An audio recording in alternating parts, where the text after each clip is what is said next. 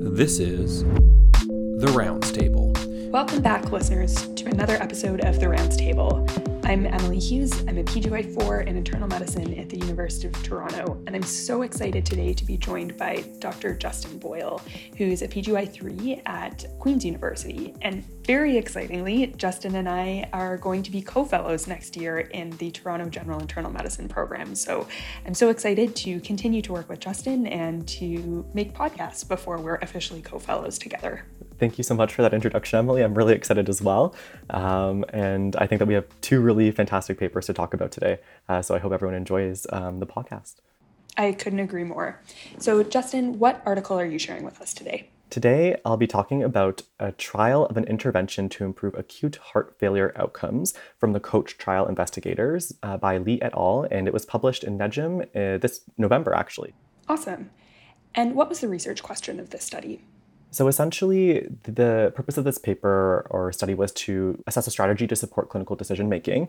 And essentially, what their objective was to determine whether the strategy led to better clinical outcomes than usual care, which involved using clinical judgment tools and estimation of risk to essentially determine if they can mitigate and prevent admissions for heart failure in a hospitalized context. Sounds like a very important study with relevance to a lot of the patient population that I certainly see on general internal medicine. So tell me, why do you think it's important? So I think this is an incredibly important study, especially within the Canadian healthcare context currently, especially with all the constraints and resource utilization and burdens on our healthcare system. But really specific to this paper, there are millions of people with heart failure worldwide, and essentially this exerts substantial pressure on our healthcare systems due to the high levels of morbidity associated with heart failure exacerbations and resource use. And so really, I think that the purpose of this paper is to examine and look at how they can use different clinical models and decision making to help improve healthcare outcomes for people with heart failure, as well as alleviating that resource burden on the healthcare system more broadly. And I think that this is a really fantastic way to look at it. Well, I'm certainly convinced. Tell me a little bit more about the study design. And so the coach trial design, which encompasses a couple different other studies, including this one, was a cross sectional stepped wedge cluster randomized trial that was conducted in 10 hospitals across Ontario in Canada. And for this sort of uh, step wedged RCT, it was conducted such that randomization was performed at the hospital level with the study. Well, that's great. I also like to see studies coming out of our hometown, Ontario. That's kind of cool, published in the New England Journal of Medicine. So, Justin, can you tell me a little bit about who is included in this study and who is excluded in this study? For sure. So the inclusion criteria essentially were such that any individuals who were over the age of 18 that presented to the emergency room with heart failure were eligible for enrollment. And essentially, the clinical diagnosis of heart failure was verified with data from hospital records and emergency department face sheets that sort of fit in with the primary diagnostic code for heart failure within the International Classification of Diseases. In terms of exclusions, essentially patients were excluded if they did not have a clinical diagnosis of heart failure. That was either according to criteria from the Framingham Heart Study or if they had a BNP level that really suggested that heart failure was unlikely. More than that, if patients had heart failure or end stage disease and were receiving palliative care, that was also an exclusion that they mentioned. And other things, such as not having a valid health card number or those that were unable to attend visits in outpatient clinics, were also excluded from the trial. Okay. And what outcomes did they look at? For sure. So, in terms of outcomes, they had co primary outcomes, with the first being a composite of death from any cause or hospitalization for cardiovascular causes within 30 days after presentation to the emergency department that was evaluated in a time to event analysis. And the second co primary outcome was the composite outcome above, but over a 20 month period. So, it was really looking at extended outcomes after that initial presentation to hospital. And give me a one liner. What stats did they do to uh, look at the primary outcome? So this was my first experience looking at a trial that used that sort of stepped wedge component to it. And so overall, from what I gather, is that they used sort of a traditional like p-value multivariate analysis for the co-primary outcomes. But of note, they mentioned that p-value is really only reported for the 30-day co-primary outcome due to their inability to adjust for their type 1 error rate. But essentially, they didn't necessarily follow an intention to treat analysis because no patients were actually lost to follow-up, which is quite excellent actually. And what did the patients look like? What did your table one look like? Yes. Uh, so essentially, the table one looked like it was quite balanced with respect to their intervention group and their control group. And by virtue of this sort of stepped wedge structure of the trial, that ultimately there would be crossover from the control group to the intervention group, such that all people would actually experienced the intervention across the full trial duration. And essentially, there was a high percentage of participants who had a history of heart failure in both groups. And the trial population was generally representative of individuals from within the general population with respect to age, um, sex in particular. And they wrote specifically, actually, that per population based studies, their distributions within their population within the trial was quite concordant with the larger population with respect to age, sex, race, or ethnic group. But they also listed that they did not know the race or ethnic data for over half the participants in each group. So I think in that regard, then, that that was probably a big deficit within the trial participants. Gotcha. So hard to know if it's truly generalizable to the populations that we see in front of us. And because that data isn't reported, it's a bit tricky to actually be able to make that determinant for ourselves as the interpreting clinicians reading this study. Uh, so tell me now about the results. What did they show? For sure. So within their two co-primary outcomes, within 30 days, 100%. death from any cause or hospitalization for cardiovascular causes occurred in 301 patients within the intervention phase, and for 430 patients that were enrolled during the control phase, so before they crossed over to get that intervention. And so essentially, uh, this had an adjusted hazard ratio of 0.88 and a p-value of 0.04 for, for what it's worth. And so it definitely signals that those that were within this intervention phase that were stratified using this clinical decision aid and possibly discharged from the emergency room um, and had really good follow up as an outpatient did better overall within this 30 day primary outcome. Beyond that, the risk of hospitalization for cardiovascular causes appeared to be lower during the intervention phase than during the control phase. And then within that second co primary outcome over that 20 month period, the cumulative incidence of death from any cause or hospitalization for a cardiovascular related cause was 54.4% among patients who were enrolled in the intervention phase and 56.2% for those that were uh, enrolled during the control phase. And so ultimately, it does seem that those that were intervened upon with this risk stratification tool and secured good follow up had a lower risk of hospitalization for cardiovascular causes and hospitalization for heart failure more broadly.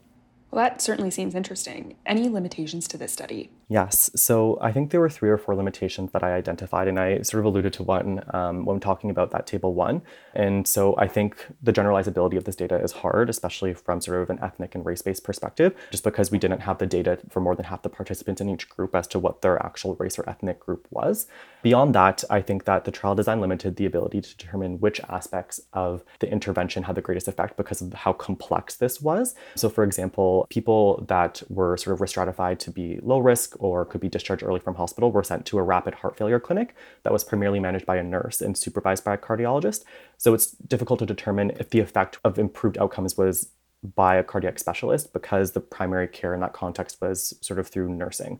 Beyond that, from sort of a healthcare systems perspective, having a trial for a complex intervention on a systems level um, is subject to a learning curve. And so I think that having a delay in sort of learning how to implement this process can underestimate the benefits in our evaluation of early outcomes because processes and care changes are more efficient over time. And finally, the patients could not all be linked to data on follow up outcomes. And so the success of the linkage appeared to be marginally higher among patients who were enrolled during the control phase. So I think those are some of the limitations that I identified in examining this paper.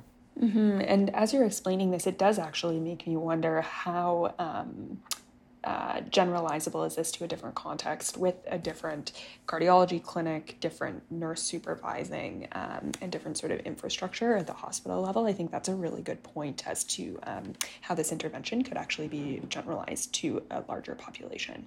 So, Justin, if we take it all together and we take all of the benefits of this trial and the strengths as well as the limitations, um, distill it down for me. What's your take home point? So, my take home point is essentially that for individuals that have acute heart failure that presented to an emergency department, the systematic use of some point of care tool to support clinical decision making, coupled with having rapid follow up in an outpatient clinic, led to lower risk of death from any cause or hospitalization for cardiovascular causes within 30 days after presentation than usual care. And so I think that overall, the study suggests that implementation of having some sort of approach like this across healthcare systems may provide a pathway for early and safe discharge from hospital or the emergency department and perhaps uh, has improved patient outcomes. Okay. Would this change your practice? I do think that this is practice changing in spite of sort of the caveats that we mentioned. I think that in my short time in residency, I've definitely noticed the increasing utilization and admission of patients that have heart failure to hospital. And I think that because of how significant these resource demands are and how limited these resources are, I, I think that um, having any strategy that both improves patient outcomes and patient safety, but also improves that resource burden on a sort of systems based level is important to consider and implement. And I do think that this is possibly limited by sort of which sort of specific part of Ontario you're in and having access to outpatient cardiology follow up, for example. But I do think that this definitely signals that we should structure our healthcare system in a way that we can definitely facilitate large scale changes such as this. Awesome. Well, that was a great study, Justin. Uh, thanks so much for sharing it with us. Thank you, Emily. And so now it's your turn to, to share your study. And so, what do you have for us today? So, Justin, I'm sharing a really interesting randomized control trial that caught my eye in the New England Journal of Medicine. Uh, it's titled Single Dose Psilocybin for Treatment Resistant Episode of Major Depression, and it was published in the New England Journal of Medicine November 3rd, 2022. My interest is certainly piqued. What was the research question they were looking at? Well, mine was piqued too. Uh, anything about magic mushrooms, I think, is uh, certainly going to catch the attention of uh, readers and clinicians. So, the research question was Is psilocybin safe and effective therapy for treatment resistant major depression? That's a fantastic question. And why is this important? Well, I think first let's take a step back and let's actually define treatment resistant major depression. So it's defined as depression that's failed two courses of treatment.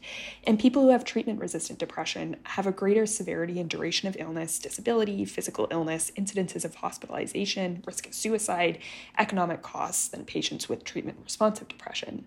So psilocybin, yes, the compound found in several species of magic mushrooms, has actually shown potential antidepressant efficacy in pilot studies of major depressive disorders. So, the objective of this current trial was to identify an acceptable, efficacious dose and assess the safety of a synthetic proprietary formulation of psilocybin administered together with psychological support in patients with treatment resistant major depressive episode.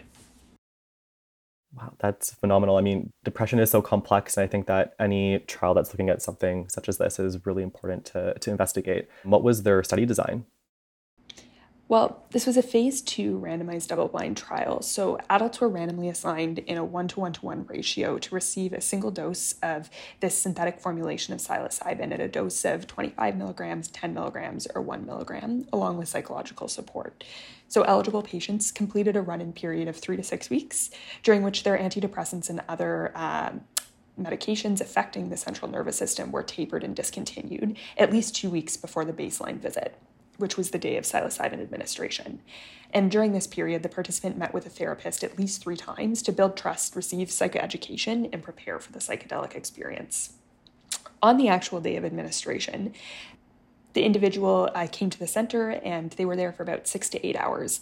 The lead therapist, who'd prepared the participant for the intervention, and the assistant therapist was in attendance. So essentially, administration rooms were designed to provide a non clinical and calming atmosphere. Uh, during the administration session, participants listened to specially designed music playlists while wearing eye shades to help direct their attention internally. And then, after at least six hours, and when the psychedelic effects of the drug had fully dissipated, particip- participants went home. And the trial followed participants for 12 weeks after treatment.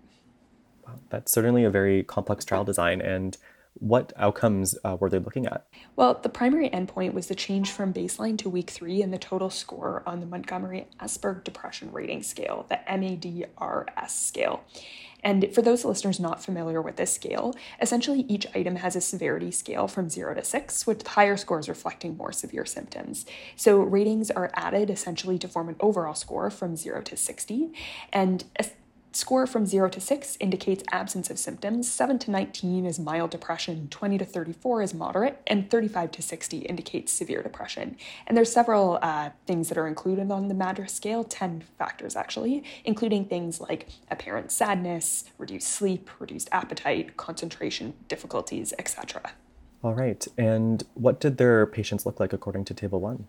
So, men and women over the age of 18 were eligible if they met DSM criteria for a single or recurrent episode of major depressive disorder without psychotic features. And participants were outpatients who met criteria for the diagnosis of treatment resistant depression, and they had to have a current episode of depression that had not responded to two to four adequate trials in terms of both duration and dose of treatment, according to the Massachusetts General Hospital Antidepressant Treatment Response Questionnaire. And really, when we looked at the table one, there's a relatively even split between male and female participants. The mean age of individuals included in the trial was around 40. The mean number of lifetime depressive episodes across groups was about seven. Most people included had a current depressive episode that was greater than one year in duration, and more than 90% of included participants did not have prior exposure to psilocybin. Around 90% of included participants were white, so we didn't see too much ethnic diversity at all in the trial. That's a significant limitation with respect to generalizability. And what were their main results? Well, 428 participants were screened and 233 were enrolled, underwent randomization, and received psilocybin treatment. There were a total of 79 participants in the 25 milligram group, 75 in the 10 milligram group, and 79 in the 1 milligram group. The mean MADRS total score at baseline was 32 or 33 in each group, and this corresponded to moderate depression. And drumroll please, essentially what we saw in terms of the major results is that the mean change from baseline to week three in the score was minus 12 for 25 milligrams, minus 7.9 for 10 milligrams, and minus 5.4 for 1 milligrams. So, really, what we're seeing in these results is that psilocybin had a really significant impact, just the single dose in that 25 milligram group compared to the 1 milligram group, on uh, symptoms of major depression in. Uh, depression that was treatment non responsive. So, the caveat to these results is that adverse effects did occur in 179 of 233 participants, so 70%. So 77% of participants had adverse effects, and these included headache, nausea, and dizziness. As well, suicidal ideation or behavior or self injury occurred in all dose groups. And what were the main limitations of the study? Well, there were several. So, some limitations of the trial included a lack of active comparator. There was also a lack of an ethnically diverse participant sample, and there was the exclusion of persons who were judged to be clinically significant risk of suicide. As well, although the trial was double blinded, the intensity of the acute subjective effect, the psychedelic effect, of the 25 milligram and 10 milligram doses as compared to the 1 milligram dose really reduced the effectiveness of the double blind structure of the trial. So participants probably knew which dose they got based on whether or not they had a psychedelic effect from the dose that was administered. So this is a real inherent limitation of studies of drugs that produce psychedelic subjective effects. As well, this trial was relatively small. There were only 233 participants total. I do wonder if the large effect size would be reproducible in a larger RCT. I also worry a little bit about the adverse effects, which occurred in 77% of participants, and whether these adverse effects, particularly increased suicidal ideation and self injury, would actually be a major barrier to implementation of this intervention in the real world. Those are all uh, great things to sort of focus on. And I wonder how their tapering down of their pre-existing antidepressant medications impacted their response to the psilocybin. I, I wonder what the rationale for doing that was. Yeah, I think they just wanted to wash out any other medications that could potentially interfere. But you're right. Like, is this actually a really realistic thing that we're able to do in the real world? I'm not sure for sure, especially if this is sort of treatment resistant depression. the only thing that's helping them could possibly be that that medication that they're being down tapered on. So it's just very interesting to think about. And really, what is mm-hmm. the main take home point from the study? Well, in this phase two trial involving participants with treatment resistant depression, psilocybin at a single dose of 25 milligrams, but not 10 milligrams, reduced depression scores significantly more than a 1 milligram dose, over a period of three weeks, but it was associated with adverse effects. So, given the limitations of this trial, larger and longer trials, including comparison with existing treatments, are required to determine the efficacy and safety of psilocybin for this disorder. Perfect. And is this practice changing for you? Well, not yet. The major effect size from just a single dose of psilocybin in such a hard to treat condition certainly caught my attention, and I absolutely think there's potential here it should be investigated further, but I'll hold off on recommending it to my patients until I see a larger and longer phase three RCT. I agree. I'll definitely be keeping my eyes peeled for, for any phase three trial in this regard. Me too. Interesting stuff for sure. So, Justin, I think this takes us on to the good stuff segment. And tell us, what would you like to share today? So, my good stuff segment is about drag race today. Uh, and essentially, there was a recent article on how uh, Justin Trudeau, our Prime Minister, will be appearing on Canada's drag race. And I think that this is significant only insofar as this is the first time that a leader of a country will make an appearance on a drag race related show. Um, and I think that's really important for visibility and recognition for all of the LGBTQ plus identifying individuals within our communities. Well, that is definitely good stuff. And what about you? What's your good stuff for today? Well, for my good stuff segment, I want to share a book that just came out this month called The Keys to Kindness by Claudia Hammond. And research from the book was drawn from the world's largest in depth study on kindness, the Kindness Test, in which the author worked with a team led by a professor at the University of Sussex. So essentially, in this study, more than 60,000 people from 144 countries chose to take part, and participants answered questions on their level of kindness, perception of the view of kindness in the workplace, their well being, personality, health, value systems, and more.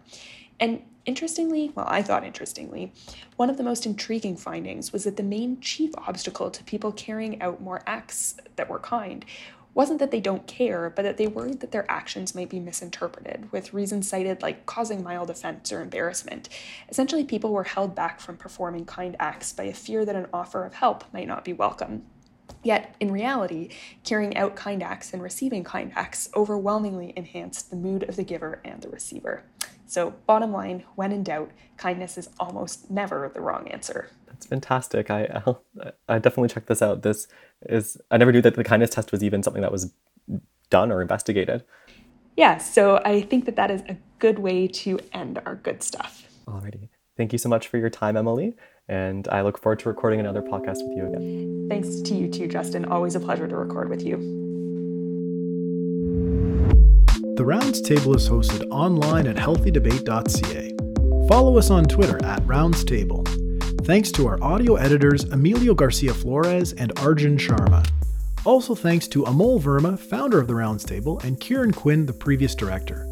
We'd also like to give a big thanks to Seema Marwaha, editor in chief at Healthy Debate, for all the support.